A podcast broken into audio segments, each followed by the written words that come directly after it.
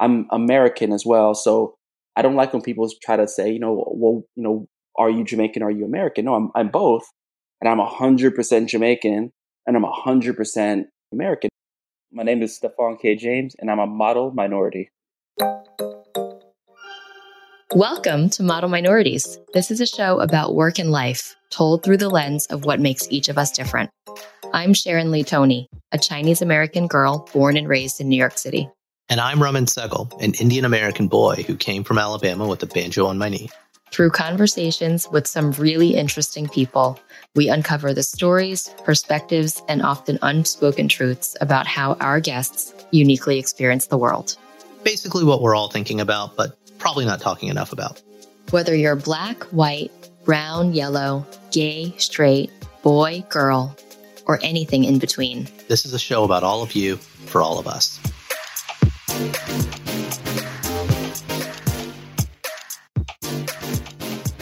Today, we're talking to Stefan K. James. Stefan is a consumer insights professional in Chicago, which is a poor man's New York City. Um, I think Stefan know that.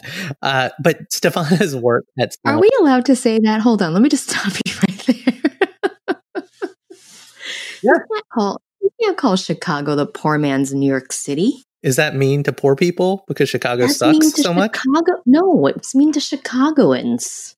Yeah. Is that what they call themselves? Bring it, Chicagoans. Chicagoans. Oh my goodness. Look, Chicago, just because you don't leave your garbage out on the street like we do in New York, uh, and just because you choose to eat something that kind of looks like pizza, but it's really like a lasagna casserole. Okay, let's let's go back to Stefan. So on today, Stefan. we're talking to Stefan K. James, a consumer insights professional um, from Chicago.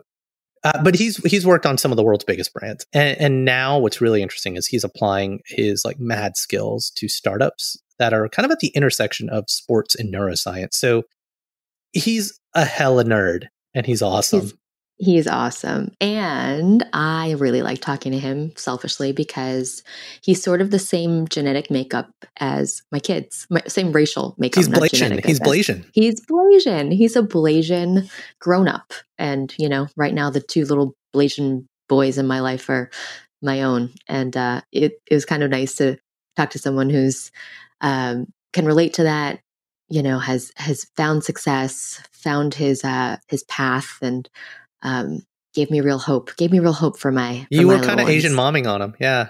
I, I, I got that vibe. but no, you know, um, when I asked him like why business, you'll find out that he was in a boy band. I did not know that about him, but it was the hustle, the business side of it, like the booking yeah. gigs, yeah. managing the, the, group that kind of woke up I mean, something in him. He kind of they they performed at like Disney World or something or somewhere in Orlando, right? So semi famous, but definitely like definitely tour worthy. tour worthy. Um, he's come a long way though, and he has found a lot of success in the corporate world, and we talked to him a lot about that. Uh, he was very open with us about code switching. And one thing that he talked about, which I thought was very, very fascinating, was his experience with having to code switch being the most senior person on the team. And you don't hear that a lot because you typically, I just, I mean, I, I just personally don't have conversations with folks that are in those roles, but uh, talking about how giving how when he gives feedback to people on his team, so his subordinates, he has to make that less threatening or more palatable. And that was interesting because it's like, it's because he's a black man. And right. he, even though he doesn't want to have to change who he is, he recognizes how he he brought up the idea of dead face. Like he has to even be careful his face isn't too dead when he's trying not to convey emotion because that could be threatening but if it's too dead it could like be threatening it's it's mm-hmm. really interesting and uh he also it, like in that same vein talked a lot about kind of managing everyone's emotions you know in order to keep them safe to keep them feeling safe to keep himself kind of out of um, any kind of point of conflict and coming like me hearing that culturally from um, a perspective of someone who was raised, I mean, not directly by my parents, but culturally, you know, it's a very stereotypical Asian and Chinese thing to conform. Like you, you conform. Well, the idea of face, and, right? The idea of face is right. you don't uh, want to. I learned this when I worked in Asia. It's like the easiest way to resolve a conflict is not to get emotional. Um, yeah. Because that shows that you're not in control. It's very Vulcan Yeah. almost, the idea of face. Yeah. Yeah. Um, so that definitely comes out in our conversation. Well, so the other And thing is, then yeah, yeah, yeah. go yeah. ahead. He's Jamaican. He's You're Jamaican, exactly.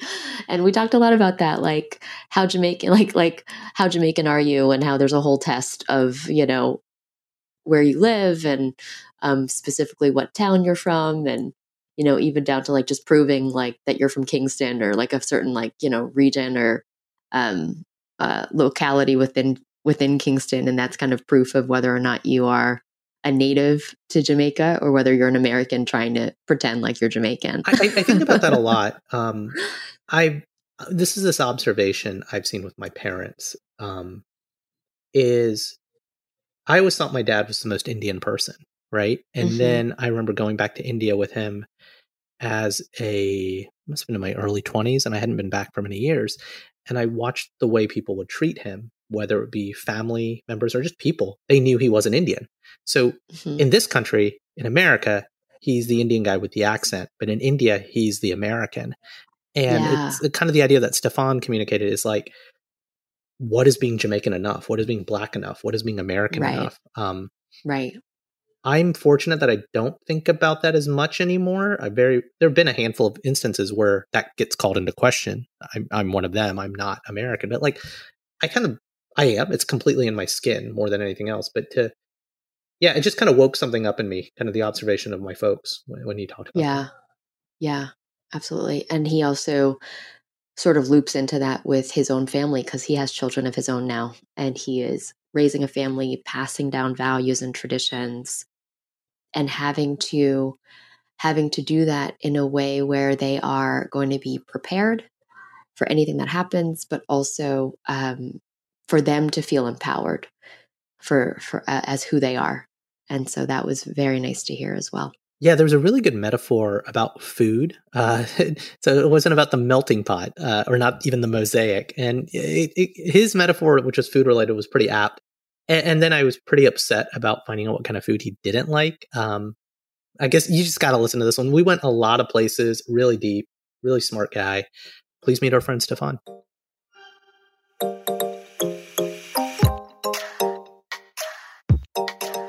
So tell us a little bit about who you are and what you're doing today. What do you do, Sure. Stefan? So right now, I am a consultant and a uh, head of marketing for a, uh, a an app that is for competitive athletes, and I've been doing that for about a year, off and on, uh, while I was exiting uh, traditional large CPG company, and I have taken that on as my full time uh, passion project and area of ex- expertise. I guess I'm I'm building and uh, totally enjoying it right now. I'm learning a ton, um, having a good time doing it, and I really think that what we are doing is something that can really help people, especially during this time, during this crazy time where people need to be isolated. I mean, our app is really geared towards athletes that are still trying to keep sharp and keep as good as they uh, they have been when they have like big facilities for training. Uh, and we're able to provide a very similar uh, experience for them uh, at home or in their backyard, just That's by so using their phone or mobile app or mobile uh, device. So, So yeah, that's what I've been doing. Is it kind of like um, streaming videos of exercises they can do, or like what what what, what does the actual app have that people Oh, can interact sure. with? So great question. So it's they're they're prompts that are randomized. So it's either colors or it's numbers or it's arrows. And what we're trying to do is make your brain work while your body is working as well. So for instance, we have one uh, one training that's for like a basketball player, for instance, where they have uh, they can either do a layup uh, or they can shoot a jump shot. And the app is basically saying, well, you, you create the, the prompts and you say, okay, well, I want this to be evens are taking a jump shot and odds I'm doing a layup. So as you're dribbling the ball, you see a number two come up. And if it's even, you're like, oh, I need to take a jump shot. And So what we're trying to do is mimic those same type of um, just variable uh, uh, environmental things that are happening on the court, so your brain can work while your body is actually doing the the movements that you would be doing in in a, an actual game. That what so we're cool. finding is the difference between like regular training is very regimented and you kind of do the things over and over again so your body remembers what to do but those things don't transfer into a game because you're not having to find uh, uh, spaces in between people or all the different things that are all the move, moving parts that are going on on a court or on a field you're not able to adapt to that uh, just organically because your your brain isn't doing that work when you're just shooting a jump shot by yourself without any pressure. So that's what we're trying Very to do. We're trying to be able to mimic the game time experience uh, for those athletes and keep their brain sharp while their body is doing that work. Wow. All right, so I got to ask Stefan, Yeah, man. did you want to be that when you grew up? Right. Like, Hey, How did this Was happen? little Stefan saying, "I want to do neuroscience and athletic training"? you know what? Uh, I was uh, a very weird kid, and neuroscience was my favorite. No, um, I, I just, uh, you know, what what I did know, uh, and I think you know, you look back on your life, and you're like, all right, well, what are those things that were kind of similar that you know you liked while you were growing up? And what I really, really liked was I, I liked the idea of business, and so like and like I wasn't like the guy who was like selling lollipops, you know, like like there's those stories. I wasn't that guy. I was the guy who was. Uh, I'm going to tell Lee way too much now. I was in a singing group. Uh, like I wanted to be the next like dude in like Boyz II Men. Like that was my that was my jam. I'm more of a Belle Biv DeVoe guy, but we'll allow it. thanks, thanks, thanks. Boyz II Men. They Yeah, had a, so- I I uh, I saw their. I didn't see them in person, but I saw that they had a show in Vegas recently. So Oh, like, yeah, And Boys I to Men. was I was like a massive fan. Like I had the VHS like videos of them. I was I was that guy. all um, the dance and- moves. All oh, it. yeah. It, it should be it should be known that uh, Stefan is another one of our white male guests on the show. Clearly, clearly. First of all, Boyz II Men had a very nice uh, African American following. Thank you. As, a- Um, as an Asian American, all the Asian Americans liked Boyz II Men in Alabama growing up. They were a bit, anyway. I think So- everyone liked them. Anyway, were, go on, were Stefan. Stefan was telling us about his own vocal Yes. um, background. Yes, go So, ahead. w- what I like to do, so of course I like the singing part, I like the performing part, but what I would actually do for our group was I booked the the gigs for us. So I'm like 14, 15, 16, knowing having contacts already and booking gigs. And we like our first gig was uh, at the Miss Jamaica, Florida uh, pageant. Wow. and uh, and we got a chance to you know be a part of the the acts that were entertaining the the crowd. And because of those contacts i was able to you know get more gigs. And so we actually had a manager and all this stuff and but i was the guy who knew how to book the gigs. And i was i was fearless at that time i'm still kind of fearless in just talking to anybody. But that's those are the kind of things that i enjoyed to do and that's what led me to my college um, uh, my major in college public relations. And then when i got out what i noticed is i just i really enjoyed the business portion of it. Um, and so that's what led me to my you know my mba work as well. So those are the things that that's what led me to like the path that i'm on now. It wasn't like um, i dreamed of being a marketing exec for some for an app it was you know i really enjoy business i really enjoy the idea of understanding what um, what's driving people to make decisions and uh, and why they're choosing certain things and then how do you you know make sure that you're providing a service that actually can help people to you know to solve those problems that they have So I, I want to back in a little bit. So you reference a couple things, Miss Jamaica, Florida being one of them. But um, you know, we met several years ago, and I was just like, okay, here's a pretty too cool for school, very smart marketing black guy Yeah. who clearly is influenced by Boyz II Men, and Clearly. clearly, you know, and you know, we had we had a lot of friends in common, so we didn't hang out that much. Yeah. And then years later, we became actual friends. Like we got to know Yeah. each other, each other's backgrounds and stuff. Um, Yep. You know, my wife, uh, we have a lot of friends in common from our first company, and I found out you have a very interesting background. So I got to ask the insensitive question that you probably get asked a lot. Yeah. Where are you from? What- And then what you know the first you? answer is, yeah, who, what are you? Yeah. like, where are you really from, Stefan? yeah, yeah, exactly. So uh, The answer will blow your mind. When I found out, I was like, no. And then you had to send me a picture of his mom. Oh, it's one Uh, of those. Yeah. tell us. So so so I am black. Um, I am Jamaican. So I was born in Jamaica. I was raised in South Florida. Um, I think the interesting part that Roman loves loves to to bring up, um, and, and you know, it's it's a part of me as well. Uh, my grandfather is actually Chinese. So cool. That means we're relatives. we are. We are. So, interestingly enough, Jamaica has a very, very uh, large population of of Chinese immigrants that came um, many, many uh, decades ago, and you know they have um, a lot of shops opening there, open there, and uh, my grandfather actually was a soldier um, that was in Jamaica at the time, and uh, uh, loved my grandmother apparently, and had my mom. And uh, unfortunately, tragic story.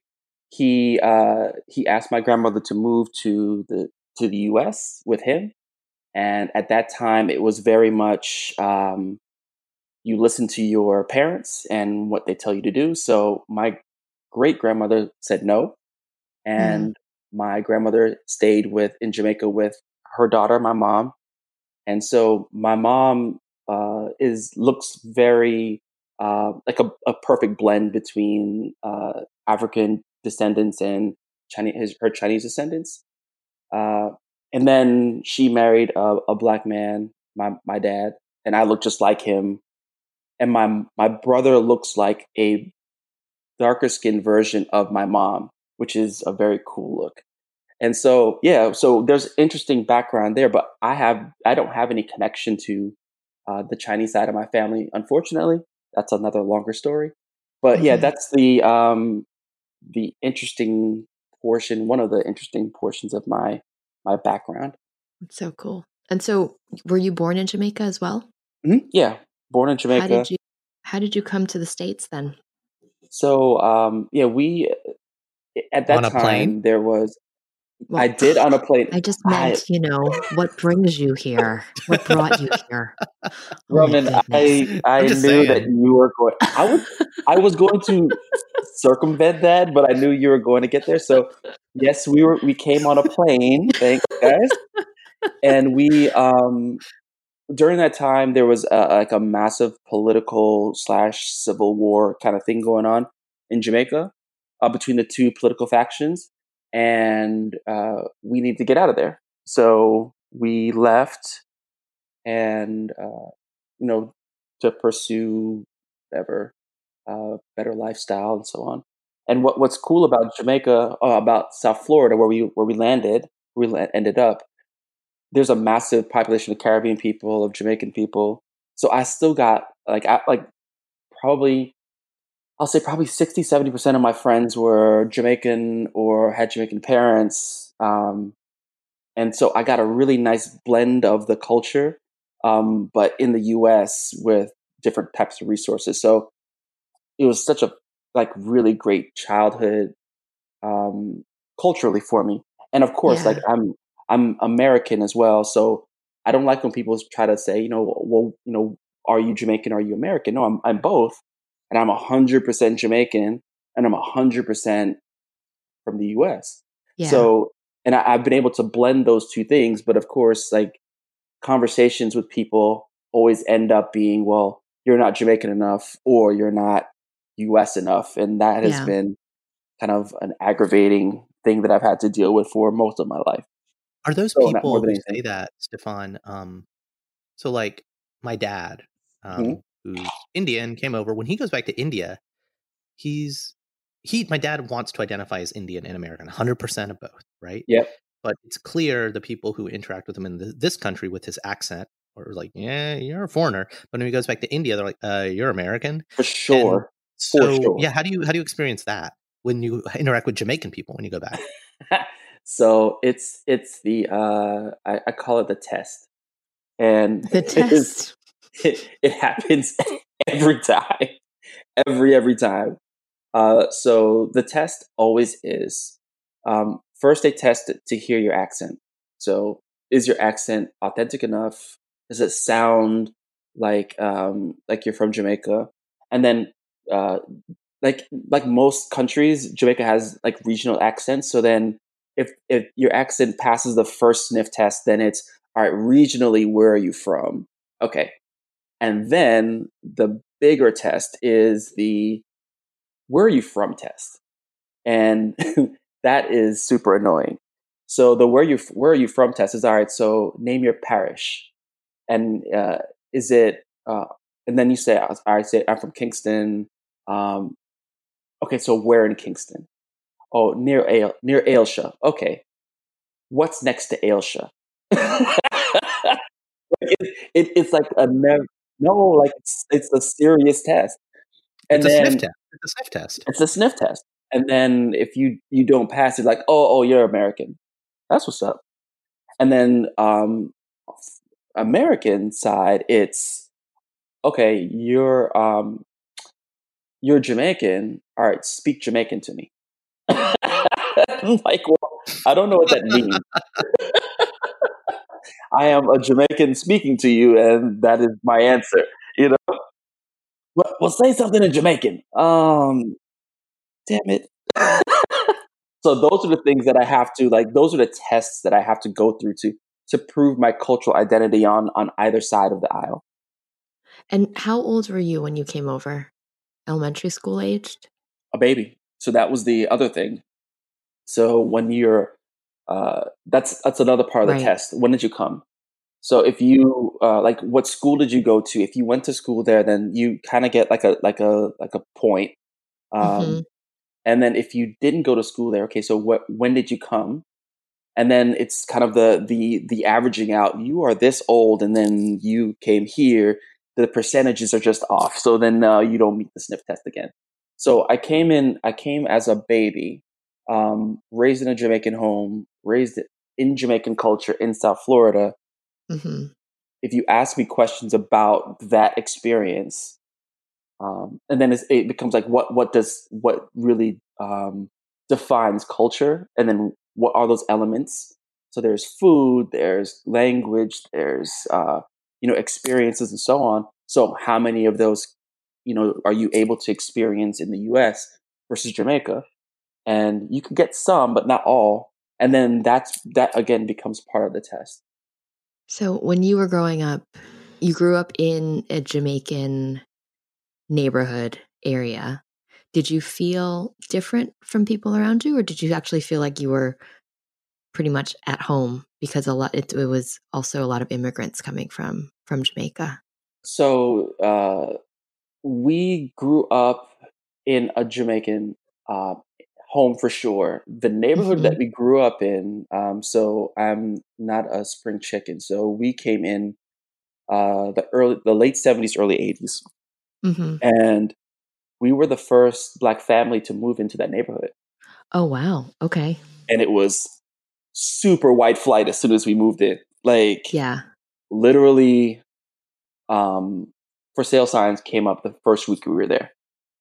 So it was uh, it. And then the, the neighborhood changed not only from not only Jamaican households but also American households and more African American households. So it as far as feeling home, home was home.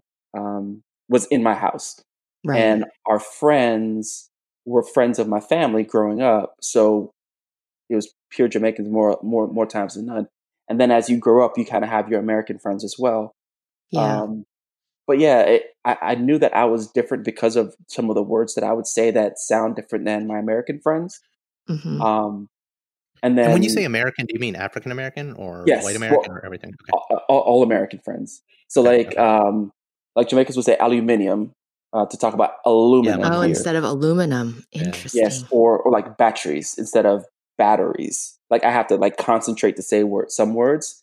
Um, or like water is instead of water or whatever, right? And, you, and yeah, and you have to. My my mom um, has a weird hybrid English uh, Indian accent because she was a refugee in England, and I had to train Mhm. myself when I got to school to say after, not after. hmm Like I, Mm. I still sometimes slip out after almonds, and people are like, "What? Who are you?" but like again, like these are the, the, the tests that you kind of have to go through, and then to um to I want to I hate the word assimilate, but to to feel like you are a part of the Was- community, you you have to change some of those words. Was assimilation dictated by um, your own desire as a kid to fit in, or your parents? Because like my parents had to push the assimilation game indirectly. They never said the word, but you know we didn't speak Hindi in the house. We, we Yeah. didn't want to have accents, etc. so it, Jamaicans are like like the polar opposite.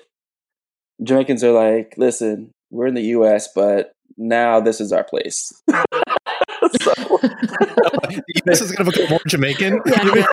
We, we own this place. Listen, We own this and they're like, we're here, we're here, and so I would get uh, in trouble for using certain American slang words in the house. Like there was no like use slang in the house. No, no, no, no. And it, it was it was very like posh. Like we don't speak like that. Like, but I just heard that like literally outside. Yeah, yeah, yeah. you're in the house. We don't speak like that. Um, Hmm. And so it, it was less about assimilation in that way, forced from my parents. They were very much, you're Jamaican, be Jamaican, stay Jamaican. Um, it was more like I wanted, I- I, I didn't feel like I wanted to have the conversation with people anymore about it. So if you say batteries and people like eyes, you know, open up wide, like I don't, yes, I'm Jamaican and yada, yada. Like I don't feel like going through all that all the time. So, uh, I still say batteries, but some of the other words or some of the other phrases that are, or the accent, I, I definitely chose to not take on my accent when I was at school because I didn't feel like having to go through all of that. Yeah. So let's talk about, let's fast forward to where you are today. Yeah, for That sure. Twisty, windy road. It's so funny when you were telling the story because you made it sound so straightforward. And I was like, Mm. what? like following from, you know, wanted to be singer, was man pretty much manager of my vocal group, you know, got us a bunch of gigs. Then I studied public relations and then Yeah. you know, like Yeah. um but how are you different today than you were as a kid growing up? Oh man, I'm I'm like way more comfy in my skin. Yeah. Um, and I think that's that, that comes with you know most you know older age. I guess you get to get to a space where you're like, yeah, I'm, I'm all right. Um, Yeah. but I think um, what I where I am now is probably where my wa- my mom wanted to be wanted wanted me to be then. So like more organized, uh, longer term thinking. Um, my mom always badgered me about writing down lists of things to you know to to knock out. You know, like well, you know, you have this end goal. Like, what are the steps you need to do to do that? And then what are the lists associated? You know, like write the list and you know start marking things off. And I'd hate it. I was like, Mom, just let me like do me. Like I do it. And now I'm like, Mhm. all right, well, my notepad is all about like, okay, I, I want to get to C suite in 10 years, in, in five years. All right. Well, what does that mean for me to do, to do that? And then what are the lists? What's the list of things I need to do? So Yeah. being able to like being, having much clearer thoughts on goals and where I want to be, um, has come in my older age. When I was a kid, like I was, I knew I was smart. I knew I was talented. I knew I could do a lot of things, but I didn't have, I didn't like have the direction of like, oh, I, I definitely want to be a businessman. Like that wasn't what I knew I wanted to be.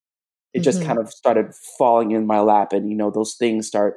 Um, I call it like the like the matrix moment. Like I, I always talk about this when I'm like looking at data at some point like the binary code starts forming for you like oh crap like oh i understand like what this is trying to show me and it's kind of that same thing going through my life this is what brought me to business. But at that point in time, I, I didn't have that clarity. And what, What did your brought- what, oh, go ahead. yeah? What, what did your mom and dad want you to be? They didn't. It, it wasn't. It, there was wow. no. There wasn't like a you need to do this. It was you need to make sure that you are. Uh, well, college was the foregone conclusion. Like you, okay, go to college, kid. Mhm. Um, we didn't come to this country for you to just be lollygagging. So that was clear. Lollygagging. See, that's a Jamaican term. I don't know about that. It no, is, it's a isn't it? colonial term. It's a All colonial right. term. All right. but um, my um my my Caribbean mother-in-law uses that word a lot. does so, she? Okay. yeah. Lollygagging. All right, go ahead. so we uh so I, I knew that that was the, the case but they were never like prescriptive on you need to be a doctor or a lawyer or they just wanted you wanted me to make sure that i was using my talents and the brain that they know they they had given me um to be successful and they let me figure that what successful looked like What did they do? What What did your mom and dad do for a living? So my dad is a serial entrepreneur. Um, he uh, in Jamaica he was a pharmaceutical sales rep um, for the Caribbean, and he was it's like super rock star. Like he was like the guy. He was young and very successful, and decided to leave that um, when he came to the states, uh, and just kind of reinvented himself and started a an, an insurance agency. Random, right? Uh, that was super successful because what was going on, especially during that time, is a lot of insurance agencies were not um, insuring African Americans and we're not insuring Caribbean people. So he found like a super great niche niche for himself in that space and was very very successful.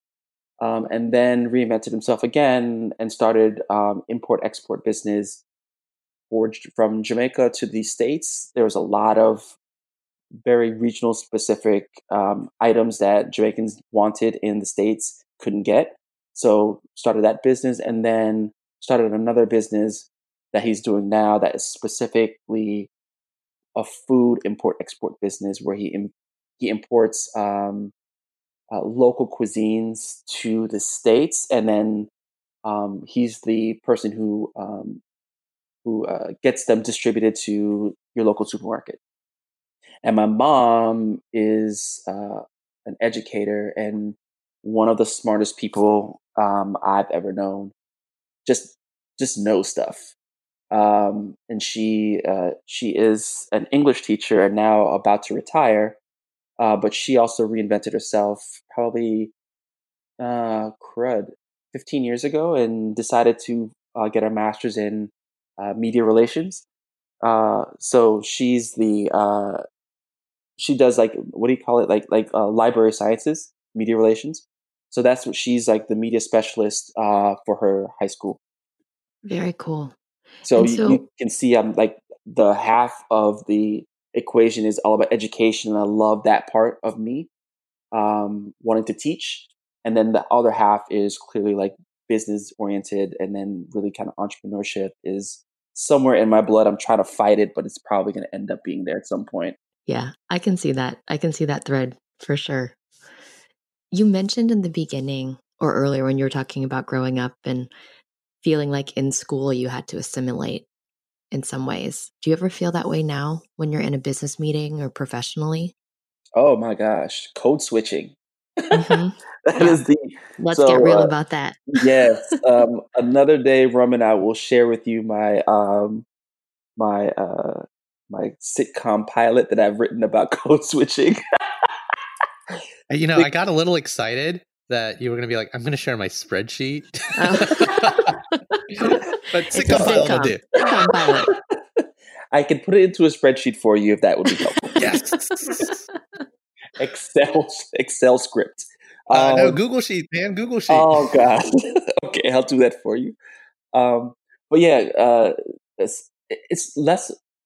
Probably when I first started corporate America, it was assimilation, and Mhm. now, um, now that I'm you know pretty seasoned in my career, it's how do you express yourself and keep yourself whole while still not being threatening to to corporate America, I guess you could say. Yeah. What, okay, I want to unpack that. What's threatening? Yeah, what do you mean? Oh, so uh, threatening is is super coded um, and super loaded, uh, especially for being a black man in corporate America. Yeah. Um, threatening is, uh, and I've had this feedback, me saying what I'm not going to take from my team, or uh, if my team isn't meeting my expectations, and that being um, interpreted as uh, threatening conversation to my team, or uh, it's it's uh, it's not. Um, I shouldn't speak to my team that way. When oh, if like, like uh you're too aggressive. Yes, yes. So these are all code coded language when you hear your feedback. Or um, I had one direct report that uh, I was telling her, I, I told her like I use this kind of Socratic method of teaching. Like I'm just like I love asking questions about you know how you think about this because I, I don't want to be prescriptive on how you approach a problem. So I would just ask her questions, and she was like, I, I was I was threatened by all the questions, and I was like, I don't know how we got to threatening when I'm literally asking you your perspective about a particular problem. So I'm not sure if that uh, actually I know that that language would not have been used with uh, a counterpart that didn't look like me. Mm-hmm. Uh, and so, so, how did how do you respond to that when you get that kind of feedback? Oh, you got to take it. You got to take it head on, and yeah. and it's not. Eh, and again, it's not in an aggressive manner because again, that could be coded language for you, especially being a black person. But it's right. more like, well, you know, help me understand how you got to threatening when I'm just asking you how to answer this particular question. Mm-hmm. Or, um, and again, you, you can't raise your voice. You uh, you have to be very monotone. Oh, and my, my facial expression, I would call it dead face. Uh, when uh, when I'm speaking to somebody, especially in, in, like about a tough something that is tough feedback, um, mm-hmm. I, I'll put on my dead face, um, which is emotionless, and then my my tone would be very monotone and i would speak slower because i know i can control my emotions and the way i'm being received by speaking slower to my to whom I, whomever i'm having a conversation with and that, that like a lot of effort yeah it is it, it, trust me it, it's it's exhausting after the day is through especially when you have to have tough conversations very often um, but that is what has to be done.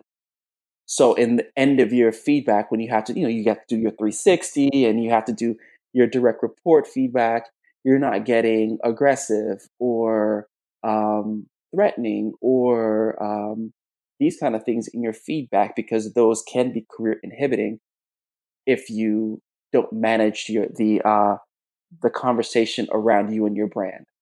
Yeah. Do you um do you find that in you know, you had two pretty significant corporate environments where you had direct reports, you know, 360 evaluations, work and development plans. Yep. And obviously, it sounds like everything you just said was operating in that world. Mm-hmm. And now you're at a small tech startup and doing consulting for clients, right? Mm-hmm. Um, obviously, those lessons still apply, but are they in practice as much now that you're sure. kind of in the crazy world of startups? Really? For sure. Yeah.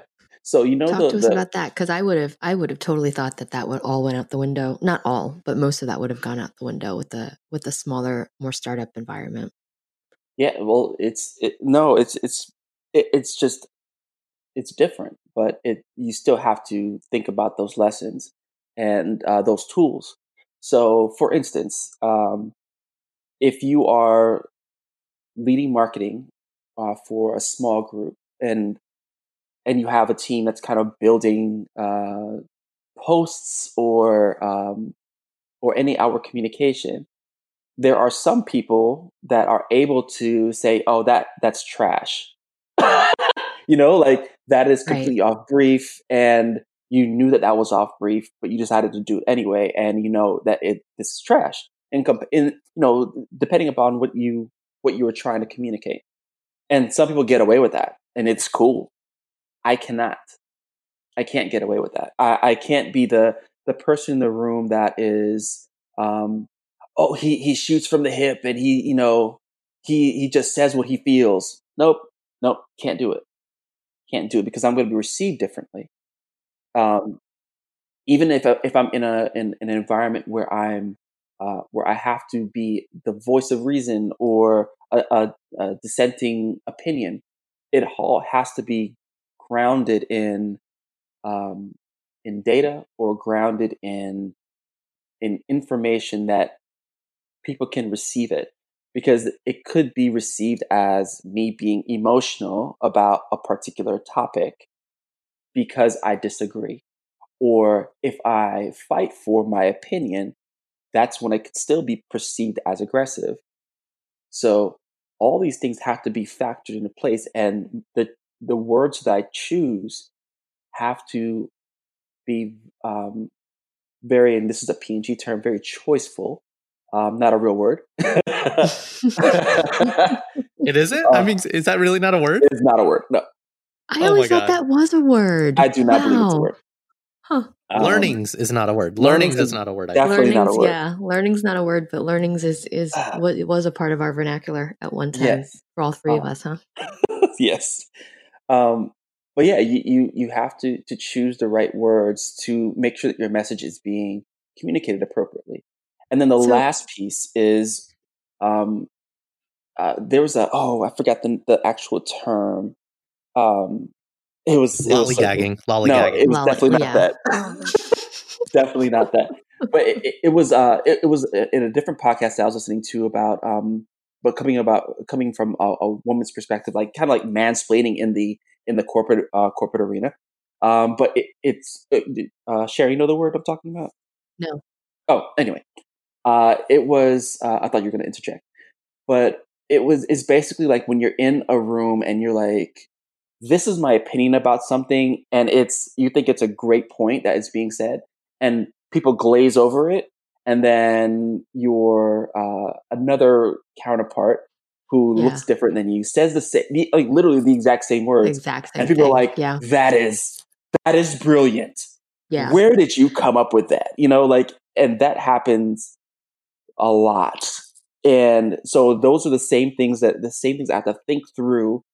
Um, even in a smaller environment, how do you make sure your communication is clear, it's calm, it's data based, and um, you're able to hit the message that you want to hit without someone else having to co-sign you to think to um, to prove that you're a um, smart or brilliant person.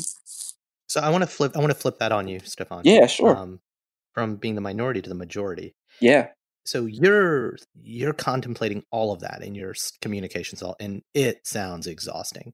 Yes. And so exhausting that does it remove your ability to see that in other people who might be having to do the exact same, like a, a, a female counterpart yeah. in the room or um, uh, another minority, right? Like, are you empathetic or sensitive to that other people are going through it, or because it, it, sounds like you've got to be so in your own head uh, for no. the words that come out of your mouth.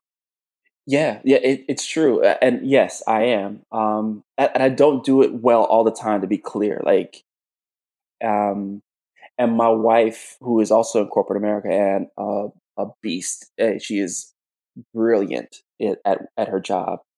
And she oftentimes reminds me and tells me the stories about things that she has to think through as well.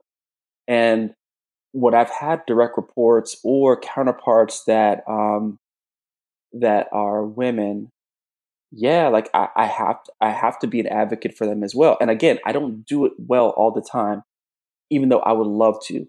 But just simple things like um, I have I've had a CMO that loves to cut off people in the middle, and VPs that love to cut off people, specifically women, um, in conversations. And after they would cut them off, I would have to say things like, "Hey, um, Sharon, you had a point. What was? Can you, you know, make sure that you, you hmm. let people know what's going on with, you know, what what what you were thinking? Like that. That has to be consciously done, or um, even simple things like uh, handshakes. My wife is very good about showing me when that is not happening with men specifically.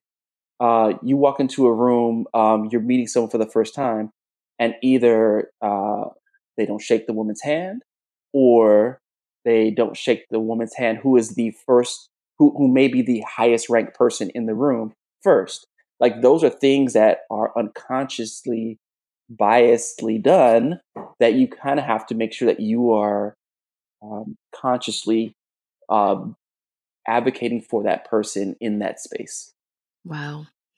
So, do you ever have a moment where you think, if I just quit and started my own thing, I would not have to deal with this BS anymore? all the time Yeah. yeah i have a um a dream of of starting uh, i guess i shouldn't say this because somebody may steal my idea but um I'll, I'll just say this. I'll say broad strokes. Uh, I have a dream of being able to start a um, a business that is for African Americans or people of the African diaspora, um, or people of colors overall, and uh, providing products for them. And the people who would be working in that company would reflect the consumers that we're trying to influence, at least a, a large scale. And then the, Yeah. the question that that um, that I've been thinking about is how would that business model look different? How would um, the way we would we operate look different um, instead of thinking about the way that corporate America works now that is very uh, has a very Eurocentric uh, perspective. Could there be a Right. different approach that we have that is community building um, and doing that in corporate America that could be successful? It's a Yeah. it's a question that I, I have in my that in my mind that I would love to prove or disprove. I'm excited for it. I think all of our listeners would be big supporters of it too. It so. just sounds it sounds it sounds doubly exhausting when I hear about you talk because it's there's a lot of self-regulation that happens, but then you become the voice and the advocate for everyone else in the room who's also a minority in some way. You know, like you've you feel responsible to do that as well. And so it's like yeah, you're just you're watching everybody.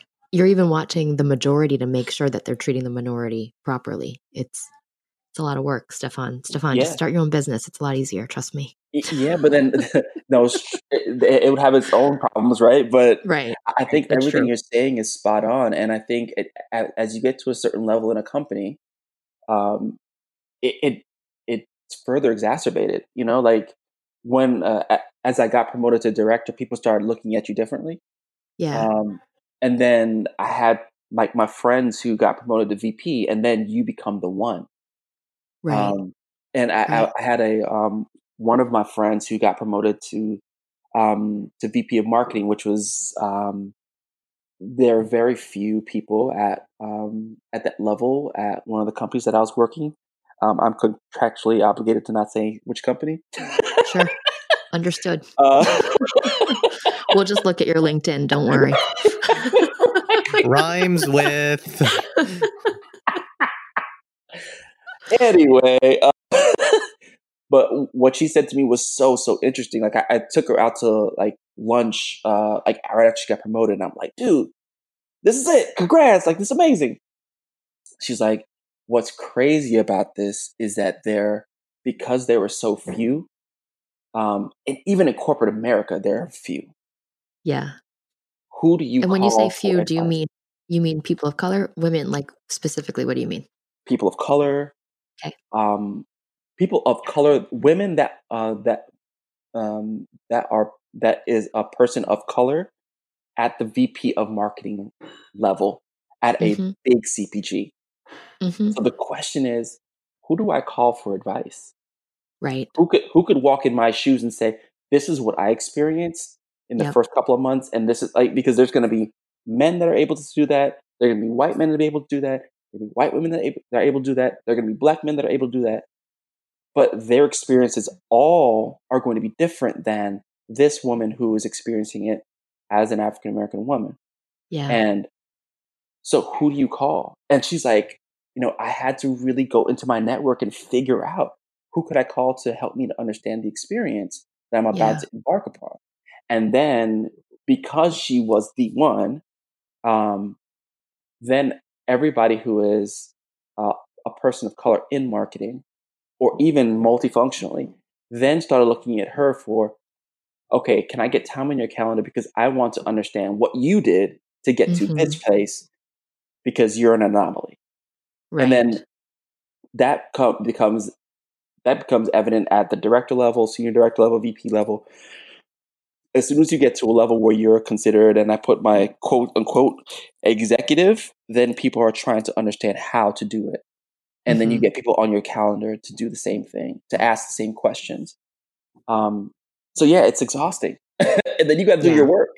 and then you got to advocate for other people you know like yeah man um yeah it's it's exhausting so yeah but it's something that you that you i don't say you have to do not everyone has to do this but it's something that i wanted to do that i want to do um if i go back into corporate america i'm going to have to do this again yeah. um because if i'm not doing it then who is and then who's gonna also be able to be filling the shoes of um, of me at, at the director level or at the senior director level or at the VP level, CMO level. Like yeah. we're not going to see any change in uh, the the the makeup of corporate America if people are not reaching back and bringing people up. Right. So, Stefan, a lot of um, where your thinking is going is call it five or 10 years out. But I want you to think 20 to 30 years out. And specifically, like all three of us have kids, right? Yeah. Growing up in this new world hmm um, where, you know, I tell my kid she's American first and then she happens to be Indian and Chinese. But I guess what advice do you want to give your 20 year old kids as they go into the world that they're going to inherit? It, specifically through the lens of everything you just said code switching, identity, etc. Yeah. Well, all those things still have to be taught. Um, and I, it, we're not going to get to a place. Um, at least I don't see it getting to a place where uh, none of this is going to matter in 20 years. You know what I mean? So I'm still going to have to. Are you telling me this podcast isn't going to solve it all? I know. Come Well, on. this is this Why is are you first even on the show? this is only the first step, guys. well, you know, the handshake, the handshaking thing isn't going to matter anymore because we're all going to stop shaking hands. It's Let's Oh, be that's clear. fair. That's fair. Um, maybe that will start it. Let's start the stage. took a COVID. COVID solved all of these. Yeah, exactly. all of these issues. Oh man. Kung um, flu, baby, kung flu. Hey, Uh, hey now, oh, hey now. Nope. Nope. Oh, come on. I look, hang on. The Chinese virus, racist. Kung flu, hilarious. Uh, stand All Okay. bad. All Still, still bad. racist, but but definitely very catchy. I'll give you that. As a marketer, I appreciate that name. But as a Chinese Um, American, not so much. I would agree. Um, o- on the racist part. Um, You're so politically correct, like he's doing on this show too. that's exactly Because right. he So much- knows he's so going to be the CEO of a publicly right traded. there. He's going to be the CEO of a publicly traded company in like two years. And So gonna, yeah, oh, by the way, this is going to show up in the this vetting. um, yeah. So, I, what do you tell I- your I know. Yeah, I, I know that th- I don't believe, and that's me being a pessimist in in this regard, unfortunately. And I'm I'm I'm more an optimist than anything else. Um, but I, I don't believe that the the idea or the um, the curse of ra- of the the U.S.'s curse of racism is going to be solved in in the next twenty years, and so I'm going to prepare them. Um, I have a son and a daughter, and my son, I'm going to have to talk to him about how to move in this in the world and how to survive and keep himself safe. Um, and my daughter, I'm going to have to say the exact same thing. And, and what I'm what I'm hoping that's going to be different and is because their parents are working hard to create generational wealth for them. That there are going to be certain things that they they are going to see through a different lens, and I'm hoping that we're able to show them, you know, other cultures, things around the world that are different, um, to get them to be as well rounded as possible to prepare them for for what they're going to be able to see. And I I, I love Roman that you're you're leaning on you're an American first, and then you're Indian, and then you're Chinese. Um, and those, I know those things are the same, uh, the same level of priority, not just in a row. Um, but for me, they are they need to understand that they are black. They need to understand that they're Jamaican. They need to understand that they're American. All of those things equally equally weighted, um, because this idea of um, color blindness is BS. Um, my my perspective is it's about um, celebrating those differences and understanding how how how they bring um, value to the culture. You know what I mean? So me um, me being able to express that and not um, not it blending away into the the melting pot BS. Um, we we had a guest say that it's not a melting pot; it's a mosaic. yeah, that's that's a nice nice way to say it. Um, or chili or soup or whatever you however you want to say it. No, but but a mosaic represents you know you can still see the pieces, right? But you step back. Like, if you really want, you can zoom in on the Jamaican part. You can zoom in on the Chinese part. You can zoom in on the you know male So female part. The challenge I have uh, with that is seeing them and um, celebrating are different for me. Mm, Um, mm. Mm. so like with, with uh, if you use like another corny um, analogy, metaphor, whatever. Uh, if you use like chili or or um, or soup, like each thing that you add to it adds flavor to the soup, adds something different to the soup that would not have been there if, you didn't add it to it. So I want to like what I love about our friendship, Ramen, is there's no like, well, don't tell me about growing up as an Indian in Alabama. No, I want to understand that that is a part of you and that's a part of what makes you you. You know what I mean? And that's that's different than what I grew up with. And that's okay. And that should be celebrated. And that's awesome. And the idea of this I see you so like I don't want to just be seen like there celebrate me for me being this individual built this way and what I bring to the culture. And I think that that is necessary for us to have any progress moving forward. And I think that we're starting to see certain, some of that going on now, but I think it's necessary for us to to see anything to see any change in the next 20 years. Um, and I'm hoping that that that is what I'm able to instill in my kids so they're ready for whatever comes at that time. That sounds really hopeful.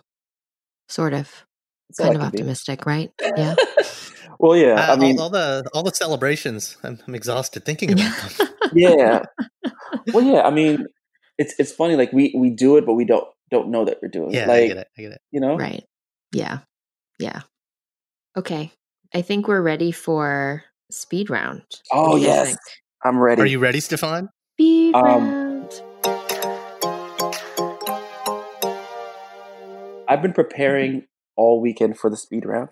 Have Doing you really? push-ups. Oh my god. One arm push ups, squats, burpees.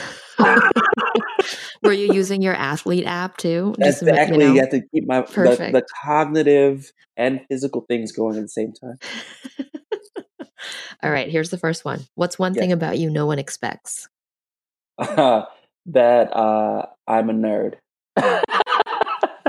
You think no one nerd. expects that about you? I, I don't. I don't. I don't. I think. I think I surprised Roman when we first started talking about comic books. He's like, "Wait a minute, what just happened?" And uh, yeah, yeah, but have you have you finished watching Picard yet? no, well, it just it just got free on uh, for me to to experience it. But I did finally watch the final um the final Star Wars movie, and we'll talk about that later on. I okay, hang on. Uh, I'm to revoke. I'm to put your nerd card on probation that you finally watched it. Come Look, on, man, I have two kids, and no one's gonna watch it with me. Uh, I dropped yeah. my kid off at daycare, took the morning off, and went to see. It. no, see, that's I what don't, I not did. committed to the I don't cause, even know what you guys are talking about. Stefan, all right. So related, related. Um, no, but that's what I did with with the Marvel end end game. I had to go off and go do it by myself. Oh my Yeah, god. Exactly. All right. So- this is a two-parter. Um, first, books, movies, or TV shows. Oh, crap. Probably movies. No, probably Okay, TV so- shows. All right. From either of those, Yeah. what is uh, a movie or a TV show that has characters that you really relate to? the first thing I thought was Black Panther. Then I was like, okay, I can't really relate to like being a, a African Wakanda forever, who- baby. Wakanda forever. uh, something that, that I, I really relate to. Um, I, I would say probably most of the. Uh, I'll say like Love Jones, like a, a '90s movie that um, is just about um, two a man and a woman that um, are black in Chicago that are artists falling in love and the crazy weird things that go along with trying to figure out how to you know get your career started and find a partner. Like it's just a dope movie and i mean it was they, this happened in 1996 when they released it and i could watch it now and uh, if you guys haven't seen it watch it. And you still feel the same type of um, the same type of feelings uh, because it's just so relatable. And they're smart characters um, they are unapologetically black unapologetically creatives and it's just a complete vibe. Um, yeah great great movie That's awesome. I'm gonna add it to my next Netflix queue. please do it's so good and it is it is on netflix and they like re they like made it look like uh they updated the the cinematography so it all looks like super good Cool. Um, here's the next one. What's your favorite mom dish? Ooh, favorite mom dish. Um, so I don't eat beef or pork anymore, but what I I miss the most is my mom's roast pork. It was super delicious. It's like a stew. Uh, Jamaicans make it. Um, I probably have to figure out how to make it for my kids at one point in time. But Yeah. um, what I can eat that my mom does make that's really good as well is her um her curry chicken is amazing. Rice and peas are amazing. Anything from my mom is probably is pretty good to be honest. Yum yum. So then, I was hoping you would Follow-up. say oxtail because that's like one of my favorite Jamaican dishes. Yeah, mom, mom and dad. My dad makes the oxtail, so both of them can cook really well. Actually, mom, dad, brother, and I can all cook. And um, my brother actually was trained in culinary arts, so he's probably the best. Then my mom, then my dad, and then me. But he makes the, my dad makes the oxtail. what's your least favorite food? um, probably Italian food. Like overall pasta. Like I'll eat it. It's pretty okay, but like as a genre of fruit food, I'm like, eh, it could it could go. eh, I could take it or leave it. Like I'm talking about, like- Stefan K. James doesn't like Italian people. Wow. that's a Wow. Whole CEO podcast. position, right? Right. there goes your public CEO role. Better start drafting up your LLC paperwork. Um, yeah, I, I- I'm talking about like from the gourmet Italian food place to like Olive Garden. I think it's just okay. Oh, and then the other one that my my wife hates me saying, all cheeses, they're all the same to me. Oh, we're not friends No anymore. Oh my way. Stefan. K. James. We had a Yeah, I know. You guest. can't We had a really guest. feel that way. Come We know. had a on. guest. We had a guest, a, a guest who's a New Yorker. Yeah. And he was like, I don't like pizza. And I'm like, I'm calling the mayor. Yes. um yeah it, so we, we went on this uh this wine tour and we did all the like the we went on this cheese tour too it was like and it was like yeah again they're all like pretty good but if you're like oh my gosh i have to have a blue cheese or a munster or whatever i'm like all right well let's put on a cracker i guess maybe some jelly and we'll we'll try but then i'm equally as excited about It's okay to be wrong, shredded Stefan. Parmesan It- it's okay. Yeah, I, I know okay. this is uh, people are really upset when I say this, so I apologize. But yeah, My my wife No, is it's a good. cheese person, and I am I'm, not. I'm glad. We're, I'm glad that we're creating a, an open and honest space for you to do Well, this. you told me there are no wrong answers to start. There and aren't. No, I'm No, feeling judged Just right wrong now. people. Just wrong people. just right. Exactly. Exactly. All right. Here's another one. Who's someone out there that you would want to interview on a podcast? Um. Oh man, Dave Chappelle. Dave Chappelle. Yeah. Why? Uh so uh, uh, it's kind of recency theory as well. I just we just watched his um him receiving the Mark Twain Award last night, which Oh, was it's so good. So good. so good. Yeah. Um, he's so smart and clever Mm-hmm. and funny, um, compassionate, just down to earth. Like he'd just be. I would. I would like to have a conversation. With, oh, he, he's a music head like me, so I would love just to be able to talk to him about politics and um, race and uh, gender and music and you know art. Like com- and being a comedian, like all that stuff would be just so dope just to hear from him and his perspective on, on life. Um, yeah. Um, and, oh, on just sidebar as well. If you guys get a chance, there's a um, an interview he had with Maya Angelou on uh, Iconoclast is the name of the show, and it's on YouTube. It was so good, and listening to two um, geniuses uh, spar is not the right word, but just share different ideas from different perspectives from different generations.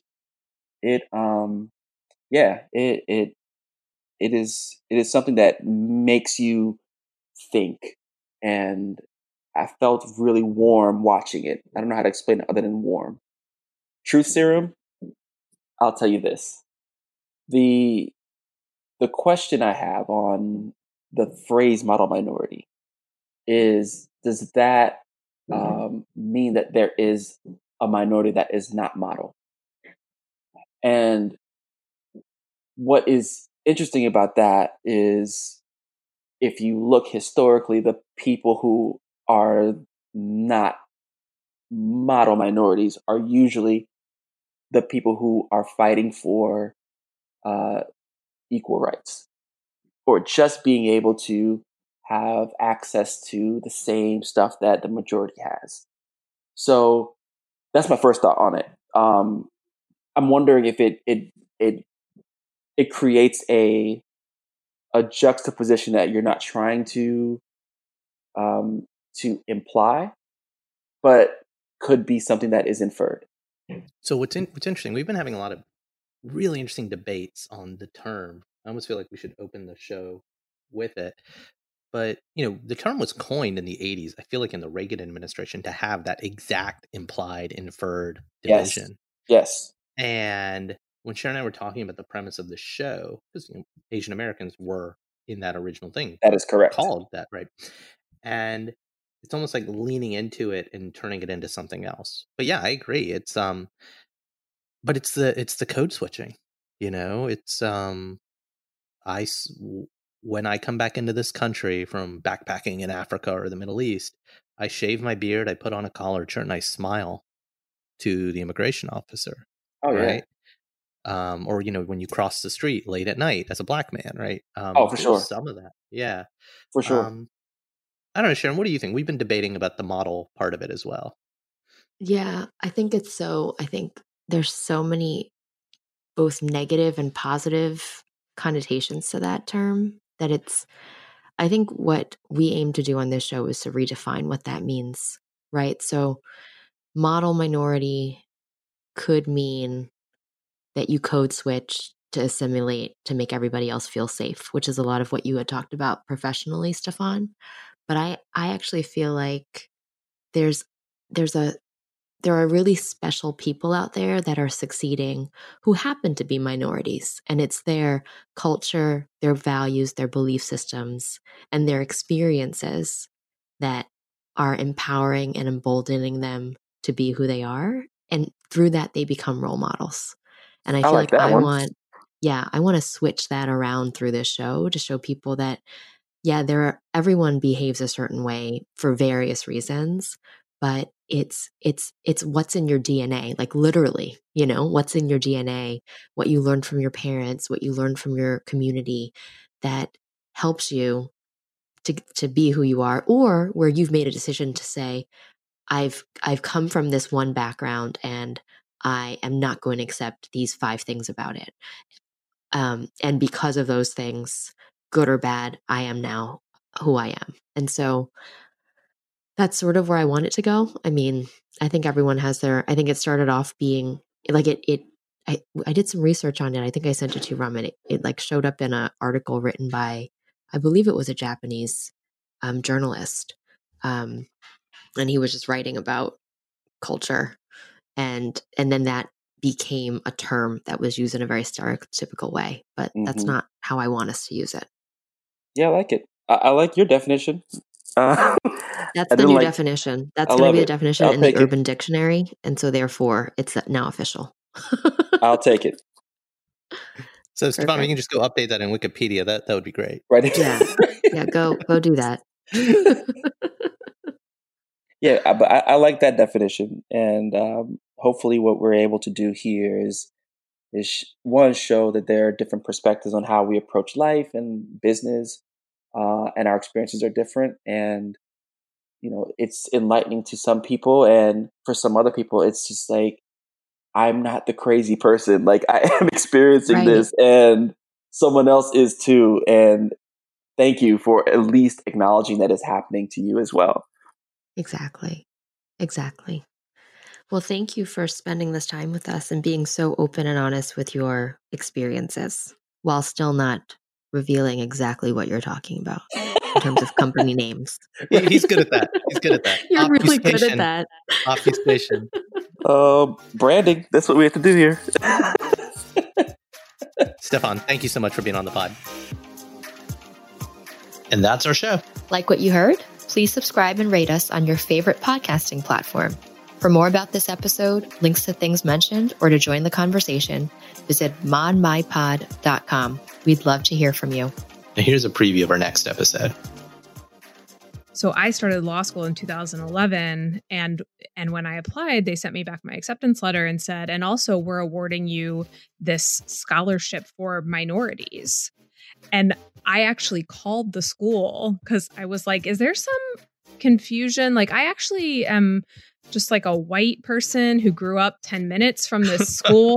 like, I don't, did you mean to give me this scholarship? And, and they pointed out to me, you know, that, well, that I was a woman and, and that there weren't as many women applying to law school as men. And that's why they gave me this scholarship.